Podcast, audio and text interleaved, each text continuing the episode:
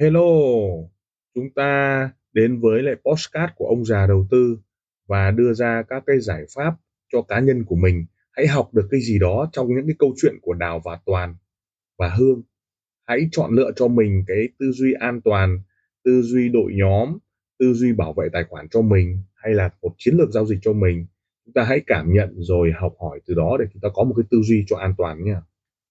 Cuộc đời Cuộc đời chỉ có độc nhất một thứ, đó là phút giây hiện tại, ngoài cái ấy ra không còn thứ gì khác nữa.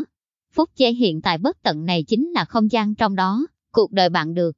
vô diễn, nó là yếu tố duy nhất không thay đổi. Toàn thể đời sống đang diễn ra ngay trong phút giây này, không có lúc nào mà đời sống của chúng ta lại không diễn ra trong phút giây. Hiện tại, SH tan. Một trong những nguyên nhân chính gây xung đột là có một trung tâm, một tự ngã, một bản ngã, là cặn bã của mọi ký ức, của mọi kinh nghiệm, của mọi tri thức. Trung tâm đó luôn, luôn cố gắng thích ứng với hiện tại hoặc đốt chững hiện tại vào nó. Cái hiện tại là ngày. Hôm nay, là mọi khoảnh khắc gồm có thách đố và đáp ứng của cuộc sống.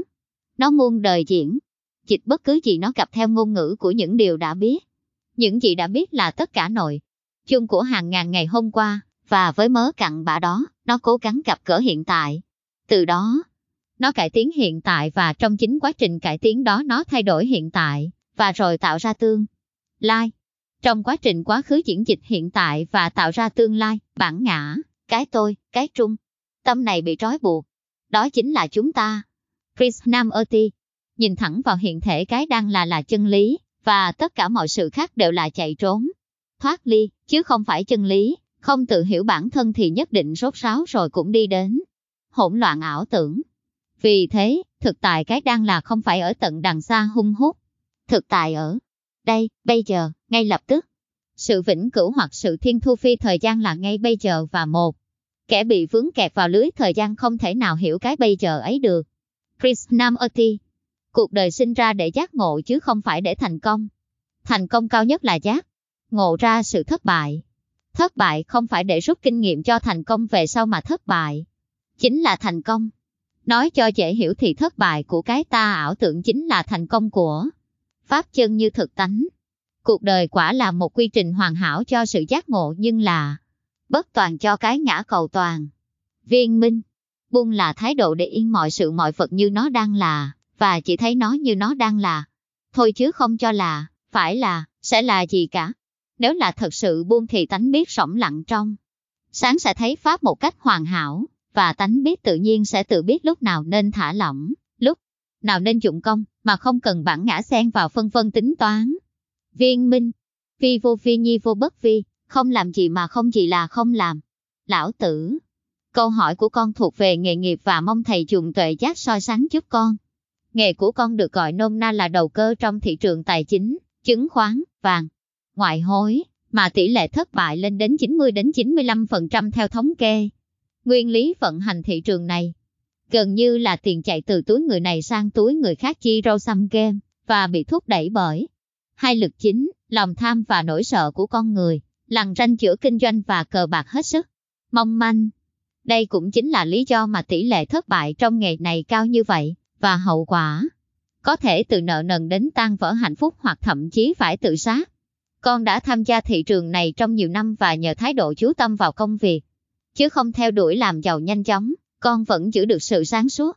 Điều khác, thường của nghề này là, khi một người quan sát biến động của giá trên bảng điện tử và mức lãi lỗ thay đổi thì các cảm xúc, ý nghĩ, ham muốn giấy khởi liên tục, mạnh mẽ và khống chế. Người đó, mọi kỷ luật, nguyên tắc giao dịch đặt ra đều bị phá vỡ rất dễ dàng. Sau một thời gian vật lộn, con hiểu ra là kiến thức, kinh nghiệm, kể cả phương pháp giao. Dịch tốt nhất cũng không giúp chị được nhiều. Gạn lọc lại, con thấy rằng chỉ còn những nguyên lý cho dịch và sự tĩnh lặng trong tâm mình là chìa khóa chinh phục thị trường này. Do đó, con đã tìm hiểu về thiền và liên tục quan sát tâm mình, nhận biết mọi cảm xúc, ham, muốn phát sinh khi làm việc. Con xem mỗi giờ phút ngồi quan sát thị trường đều là thời gian. Thiền tập và nhờ vậy, con đã kiếm được lợi nhuận từ nó. Thật không ngờ cái nghề khắc nghiệt này lại là phương tiện hữu hiệu dẫn con vào con. Đường tâm linh, Thật tuyệt, thầy ạ. Con đang thực hành sống với giây phút hiện tại, ở đây và bây giờ. Tuy nhiên, Đối với nghề nghiệp thì con vẫn còn băn khoăn về các điểm sau. Một, Lợi nhuận con kiếm được là xuất phát từ mất mát của người khác. Con phải hiểu và xử sự như thế nào về mặt tâm linh, thưa thầy. Hai, Có phải những người đang sát phạt trong thị trường này đang phải học bài học của họ? Không, thưa thầy. Có cần phải cố gắng giúp họ thoát ra không? Thực tế là rất khó khăn vì đa số họ đang bị khống chế bởi bản ngã nặng nề. Lời cảm ơn. Tim ông già đầu tư xin được cảm ơn các bạn đã chú ý lắng nghe postcard đặc biệt là chúng ta welcome những đội nhóm à, làm lợi và giá trị cho khách hàng. Đừng ngần ngại liên lạc với các nền tảng mạng xã hội với thương hiệu ông già đầu tư. Xin cảm ơn và xin hẹn gặp lại ở các tập tiếp theo. Các góc nhìn các góc nhìn.